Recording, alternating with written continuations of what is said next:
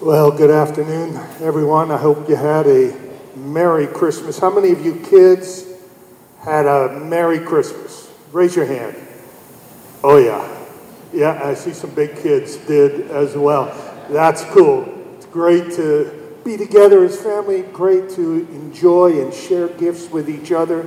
Uh, I, I know at Christmas time, sometimes there's some sadness mixed in with the joy, and, and that's okay. Um, the Lord will be with you, the Lord will comfort you, the Lord will keep you. Uh, but may the Lord do that even now. Let's, let's pray. Father, would you please be with us in these next few minutes? Teach us, O oh Lord, truth that we all need to hear, no matter how old or young we are. In Jesus' name. Amen. I want to talk to you this evening about something that is very important to make sure that all of us, including you children, understand some very important things about what it means to truly love Jesus. We have given you some handouts this evening, kids, so you may want to follow along with those and fill in some of the blanks as we as we think about what does it mean to, to love Jesus. True faith in Jesus is about something more than going to church. True faith in Jesus is about something more than having a little religion in your life or morality in your life. True religion, true faith is about something more than just having Jesus kind of fill in the holes and the gaps in our life. In the Bible, there are a number of words, of terms that are used to describe what it means to be a follower of Christ, what it means to be a Christian. We heard earlier about the question, Who am I? And the Bible uses a number of terms to, to help us find our identity, who, who we are. And uh, we're just going to throw some of these up on the, on the projection here. The first one is the word Christian. That's, that's found in the Bible. It's only found three times, by the way, so it can't be that important in God's mind. It's not the priority term to describe who we are. And in fact, back in the New Testament, it was actually kind of a sarcastic term. It was something like being called a fundamentalist today. If you were called a Christian, that you were looked down on. This was a, a mean phrase that people used. And there was another term, the term believer or believers.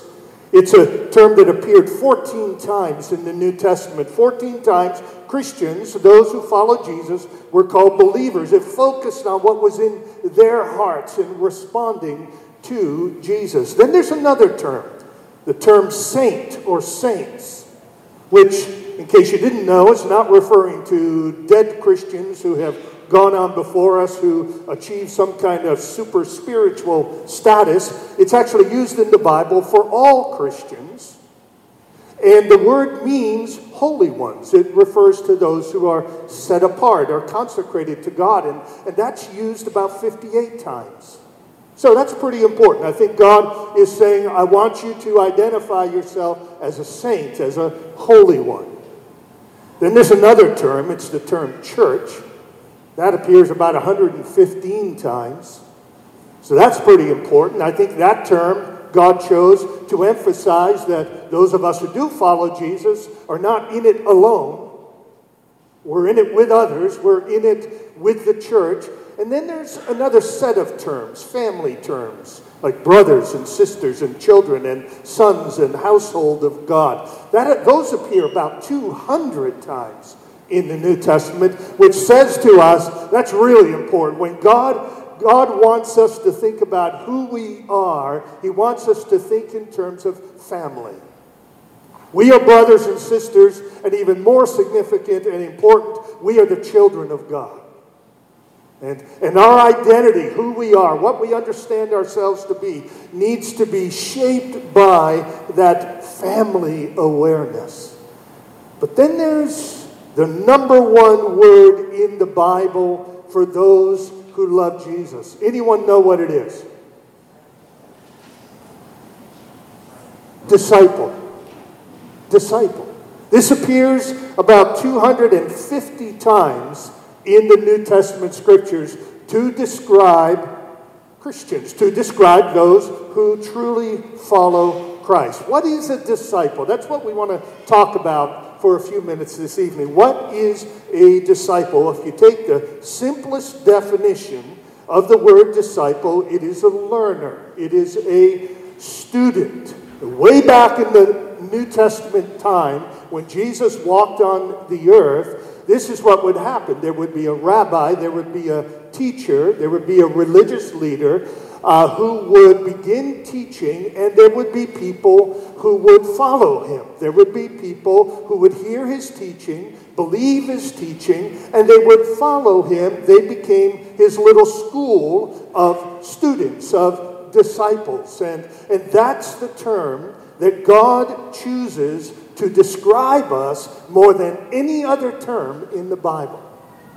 That says to me, as a person, that says to me as a pastor, that it's important that we understand what it means to be a disciple.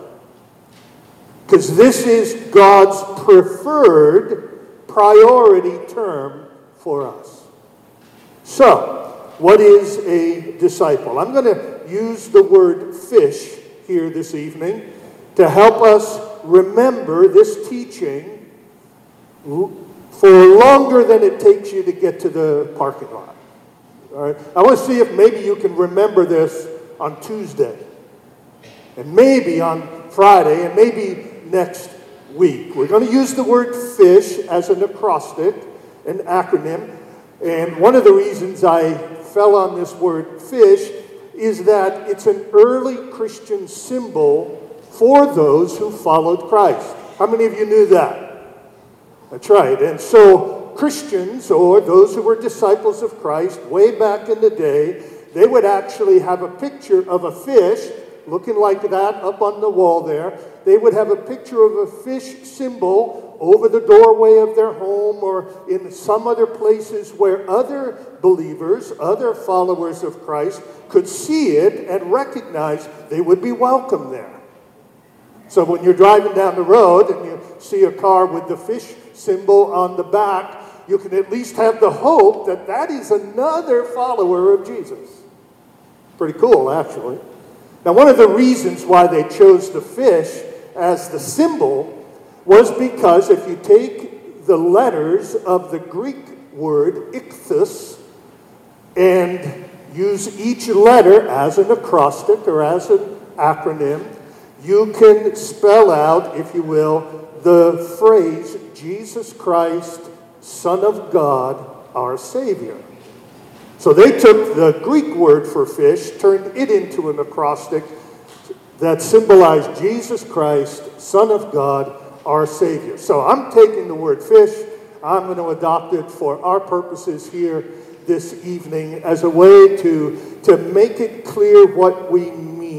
This is a different kind of sermon than what we're used to here. Uh, I'm going to be going to a couple of different texts, and uh, it's a very simple sermon with some very simple truths, but I hope they will have a profound impact on our lives. So, true discipleship is a call by God, by Jesus. It's a call of Jesus on us and to us to, to become His. And in becoming His, there are four things F I S H. There are four things to which we must be committed. Okay? So the F stands for follow closely. Follow closely.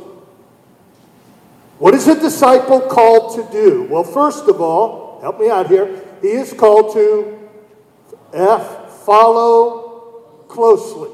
Follow closely. In the passage that was just read, Luke 9, if anyone would come after me, let him deny himself and take up his cross daily to what? Follow me. Or as Jesus puts it in Luke 14, whoever does not bear his own cross and come after me cannot be my disciple. You cannot be a disciple of Christ unless you are willing to follow Christ. It's very simple, very clear, very plain, very black and white as far as Jesus is concerned. You cannot be his disciple unless you're willing to go after Christ, to follow Christ. Someone who truly loves Jesus is called to leave behind his former life, his, her former beliefs, and turn toward Christ and let Jesus lead. To follow Christ implies this that you no longer have control and authority in your own life, that you are now under the authority of another. You now have a master, you have a rabbi, you have a teacher, and you're following him. You no longer have your agenda governing your life. You no longer have your preferences governing your life. A genuine Christian, a genuine disciple, follows Christ. And he follows Christ not at a distance, not half heartedly, not indifferently. He follows Christ closely. In John 15 and verse 5, Jesus says, I am the vine, you are the branches. Whoever abides in me and I in him, he it is that bears much fruit. From apart from me, you can do nothing. How many of you say amen to that last phrase? Apart from Christ, I can do nothing. I was had the privilege of preaching in another church this morning, and and uh, just before I stood up, I just had this sudden, powerful awareness when we sang the song, All Glory Be to Christ.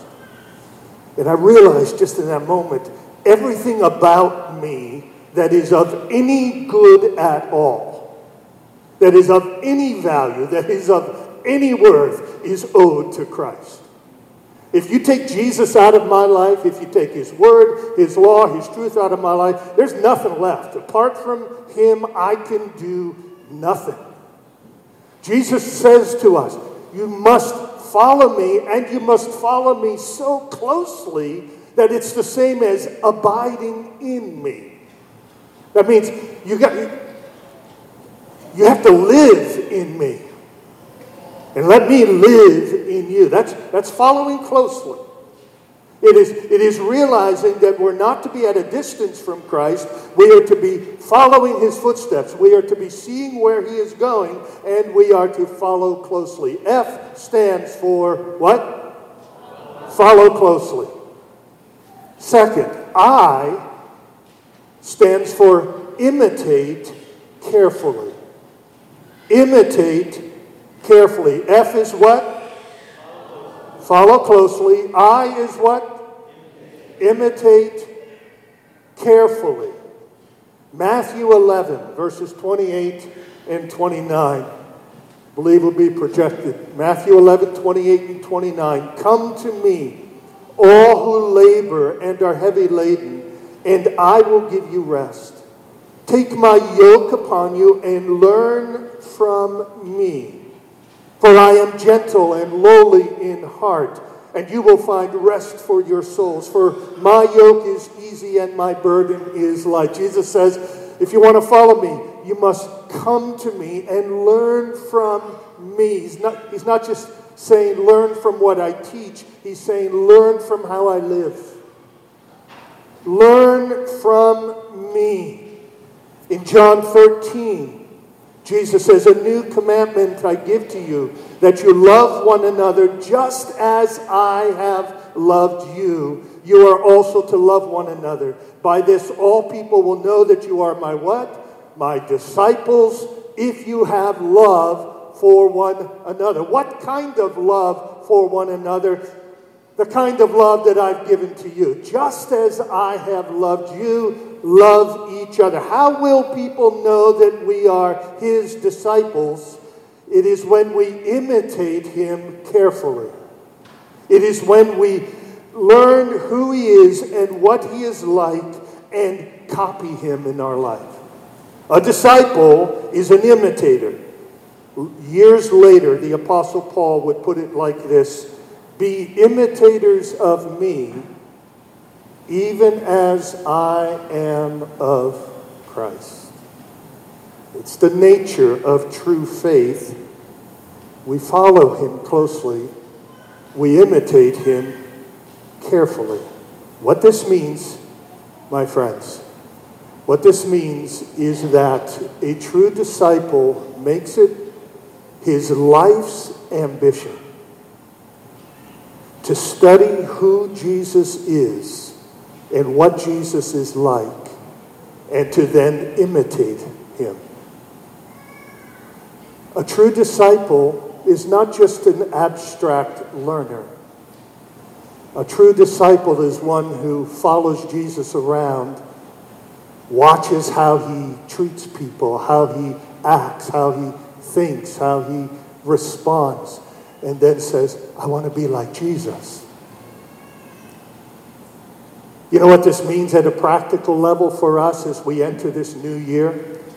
I would recommend that we make the Gospels, Matthew, Mark, Luke, and John, a focus of our study. Because that's where we see Jesus most clearly. Years ago, I came across this statement, an extended quote. I'm going to read it for you because it's just that good. From a man named J.C. Ryle, who lived back in the 1800s. He wrote, It would be well if professing Christians in modern days studied the four Gospels more than they do. No doubt all Scripture is profitable. It is not wise to exalt one part of the Bible at the expense of another. But I think it would be good for some who are very familiar with the epistles if they knew a little bit more about Matthew, Mark, Luke, and John. Now, why do I say this? I say because I want professing Christians to know more about Christ. It is well to be acquainted with all the doctrines and principles of Christianity. It is better to be acquainted with Christ Himself. It is well to be familiar with faith and grace and justification and sanctification. They are all matters pertaining to the King. But it is far better to be familiar with Jesus himself, to see the King's own face and to behold his beauty. This is one secret of eminent holiness. He that would be conformed to Christ's image, that is, he who would imitate carefully, he who would be conformed to Christ's image and become a Christ like man or woman or young person or child must constantly be studying Christ himself. Now, the Gospels were written to make us acquainted with Christ. The Holy Spirit has told us the story of Jesus' life and death, his sayings and his doings, four times over. Four different inspired hands have drawn the picture of the Savior, his ways, his manners, his feelings, his wisdom, his grace, his patience, his love, his power are graciously unfolded to us by four different witnesses. Ought not the patient to be familiar with the physician? Ought not the bride to be familiar with the bridegroom? Ought not the sinner to be familiar with the Savior? Beyond doubt, it ought to be so. The Gospels were written to make men, women, young people, children familiar with Christ, and therefore I wish men, women, young people, children to study the Gospels. Surely,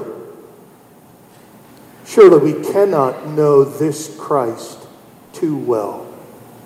Surely there is not a word, nor a deed, nor a day, nor a step, nor a thought in the record of his life which ought not to be precious to us. We should labor to be familiar with every line that is written about Jesus. Yes, we should. Yes, we should. Can I recommend in the year 2020 that we each make a commitment to read through carefully, thoughtfully, and prayerfully the four Gospels at least two or three times? And as you're reading, offer this prayer to Jesus Jesus, show me who you are, and then help me to be like you. Simple prayer. Lord Jesus, show me who you are and help me to be like you. We are aware that the need to imitate Christ is one in which we all need to grow. As pastors, we've been aware over the recent time um, that we perceive a, a need for the men among us, for our brothers in Christ, to grow deeper, stronger, more Christ like in character as brothers in the Lord, as husbands, and as fathers. And so, one of the things that we have purposed to do in this new year is to start up a men's discipleship group, not just for the good of the men, but quite frankly, for the good of our sisters in the Lord. Because really, the best thing we can ever do for our sisters in the Lord is to have godly men. And so we are committing, uh, and we're starting this on a three month basis, and then we'll see how it goes. Sunday mornings, for any man from teenage years up, Sunday mornings from 7:30 to 9 o'clock, meeting in the church office, anyone who wants to grow in likeness to Christ every Sunday or every Sunday but the first Sunday of the month. If you want to be a part of that, let us know. We're committed to imitate Christ and to help one another do that. We are to F what? F stands follow closely. I imitate carefully. S study comprehensively. That's a big word, I know, kids, uh, but that's all right. Vocabulary class here. Study comprehensively. That means study as much, as close to all that Jesus taught us. Comprehensively. Study comprehensively.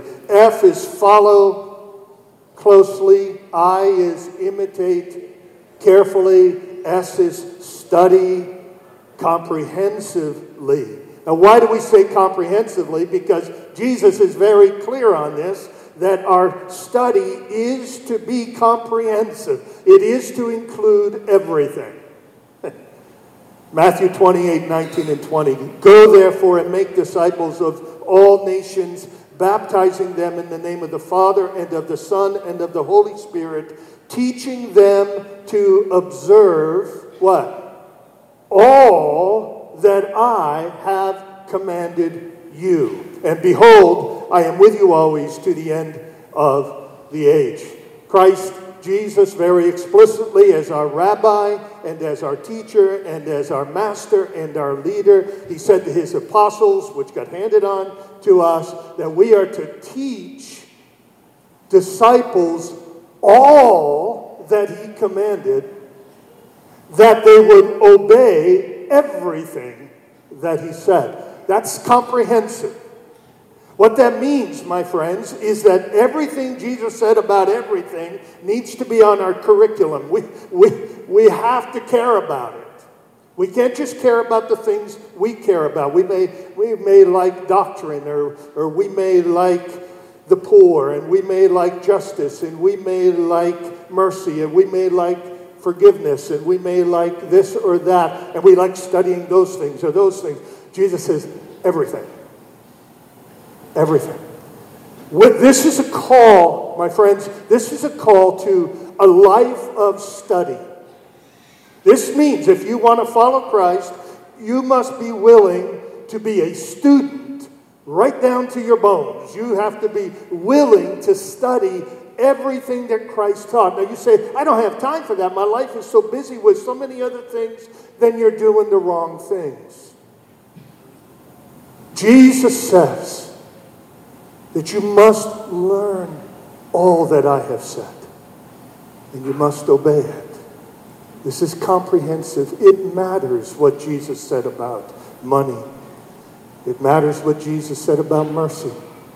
It matters what Jesus said about marriage. It matters what Jesus said about the poor. It matters what Jesus said about the outcast. It, it matters what Jesus says about happiness. It, everything matters. And we're called to be students of Christ and His Word. We are to be those who give ourselves to study. And so, and so what does that look like? Well, it means, my friends, that on a week in, week out basis, there are just certain things. If, if you're going to be a disciple of Christ, these are things that just need to be a part of your life. You need to be reading the Bible. You need to be reading the words of Christ so that you can learn. You can learn. You need to be in church on Sundays so that you can be taught. We have Tuesday evening equip courses and other ways of training and teaching people so that they can grow in their faith. They can learn all that Christ has commanded. This is what it means to be a disciple. We follow closely, we imitate carefully, we study comprehensively, and then finally, we harvest consistently. We harvest consistently. And by the way, I wanted to mention, uh, and just skipped over it in my brain and in my notes here, that uh, at our last Tuesday evening Equip event, uh, there were about 30 of you that showed up for that time. It was a wonderful time of learning together and growing together, being discipled as, as followers of, of Christ. It's a, it's a growing thing that you want to be a part of this, and it's part of studying comprehensively. But then finally, we are called to harvest consistently. To harvest consistently. Harvest is a metaphor for agriculture. It's what you do when you gather in wheat and grain and fruit and vegetables. It's also a metaphor for aquaculture, for gathering in fish. And we are called, as disciples of Christ, to be harvesting, to be gathering in new disciples. And so we read in Matthew 9 and verse 37 Then he said to his disciples, the harvest is plentiful, but the laborers are few. Therefore, pray earnestly to the Lord of the harvest to send out laborers into his harvest. We read in Mark 1 Jesus said to them, Follow me, and I will make you become what? Fishers of men. And of course, again in Matthew 28, Go therefore and make disciples of all the nations. So we are called to be harvesting consistently, reproducing faith in others, sharing the message of Christ with others that they might come to faith in Him themselves. So we heard from our brother Greg and his testimony of evangelism. And I'm sure some of you heard what Greg shared and you thought in your own mind, well, ah, that's not me. I, I'm not sure I could ever do that. That's fine. That's fine. We are beginning in our community groups in January a course for it's going to go on for three months called Proclaim that will equip you to evangelize in a way that fits your personality, your gifts, your character. You don't have to do it Greg's way, but we do have to do it some way. We are all called to be harvesting consistently. So, so what do we have here? We have follow closely, imitate carefully, study comprehensively, harvest consistently. Are there any children, is there any child here who could give us all four of those? Any of the kids? I see a hand up back there. Is that for real?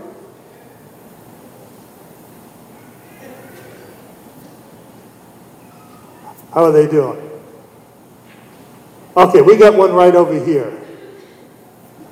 Can you stand up and tell us the four points, all right? Fish. Can you say it louder, please? Follow closely.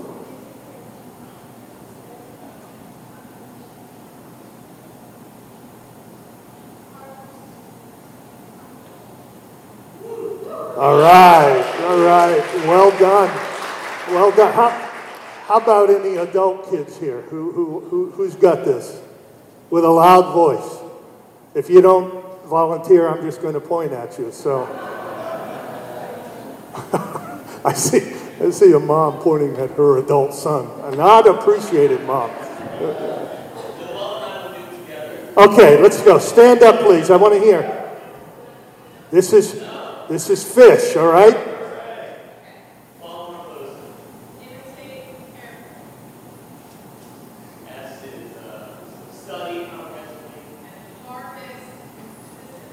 All right. all right. Very good. Now, having a little fun with this, but this is this is very serious. Jesus has said to us that if we are not willing to come after him, we cannot be his disciple. Friends, Jesus' call upon our life is a serious one. It's, it's, it's not a casual ride. It's not, it's, it's not just showing up in church. It's not just, it's not just um, getting a little religion. It is a call to follow him closely, to imitate him carefully, to study him and his words comprehensively, and to harvest others for him consistently. Now you're saying to me, well, what do I get out of that? You want to know what you get out of that? Jesus. You get Jesus.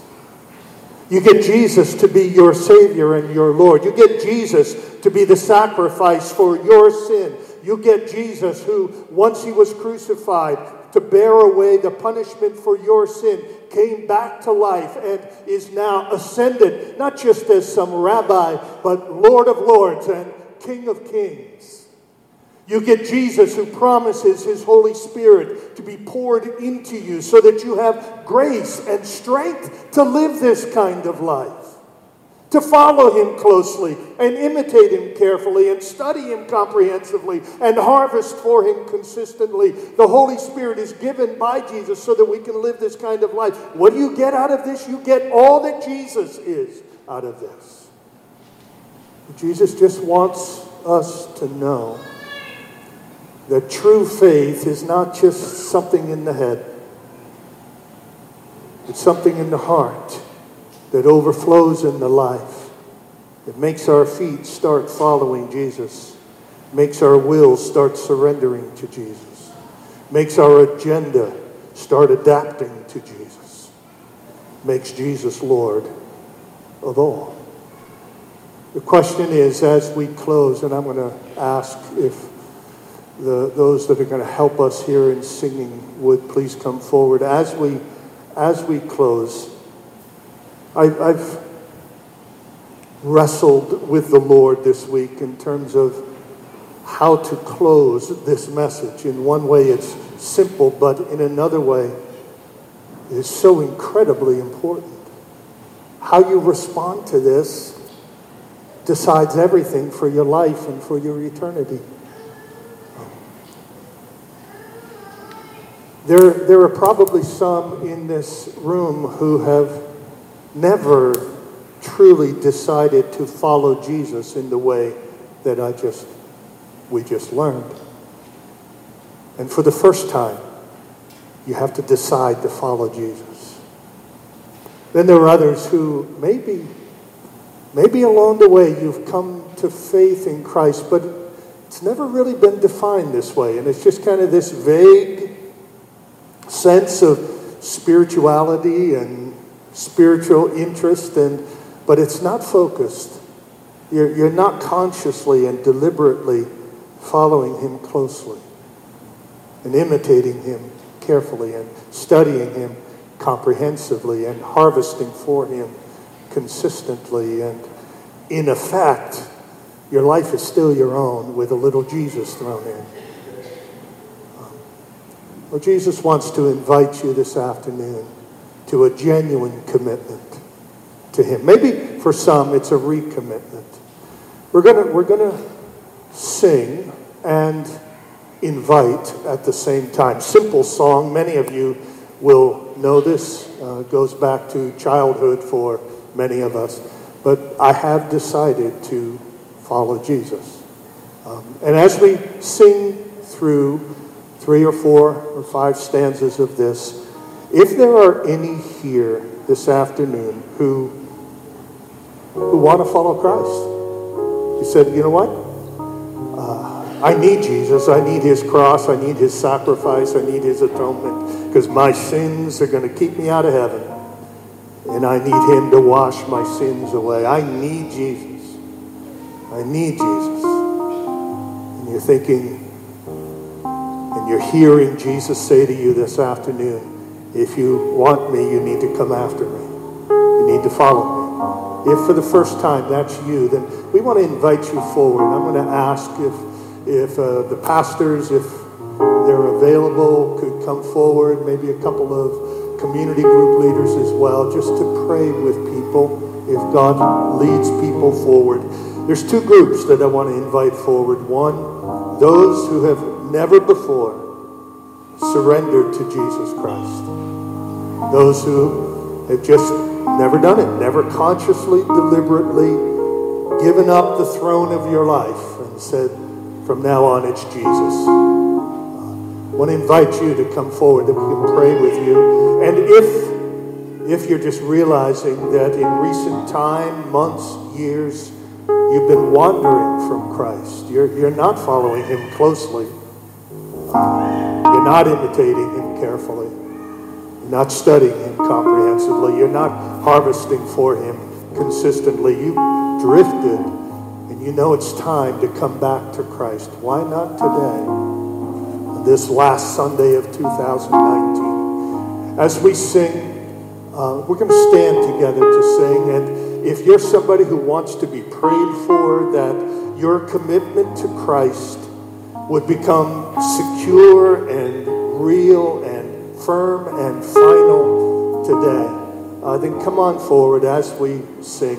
If not, just sing together and make it something of a covenant renewal of your own heart that you have decided again today to follow Christ. Let's let's sing together.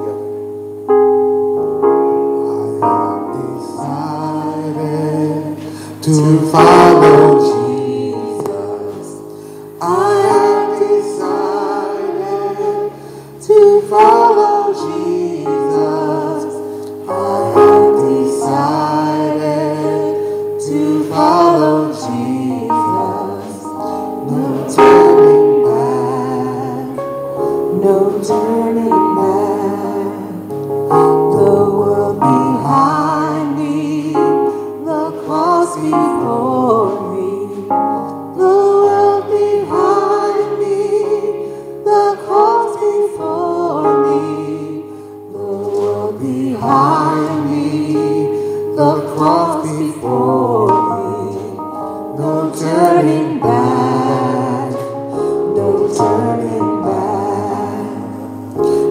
As we were- Just for a moment, as we were hearing scripture earlier, there was a phrase that jumped out at me that just jumped back into my mind and heart. If any will be ashamed of me, I will be ashamed of them on that day. What sobering words. I know how easy it is to be ashamed of Jesus. I know how easy it is to be embarrassed to go public with your faith. This is one way to begin the process of going public with your faith, solidifying it and securing it. Don't be embarrassed. I'm grateful Jesus is not embarrassed with me. That's the real issue that should concern us, but he's not. Loves us and cherishes us. Let us not be embarrassed. Let us not hesitate. If the Lord, by His Spirit, is pulling at your heart, then please feel free to come forward as we continue to sing.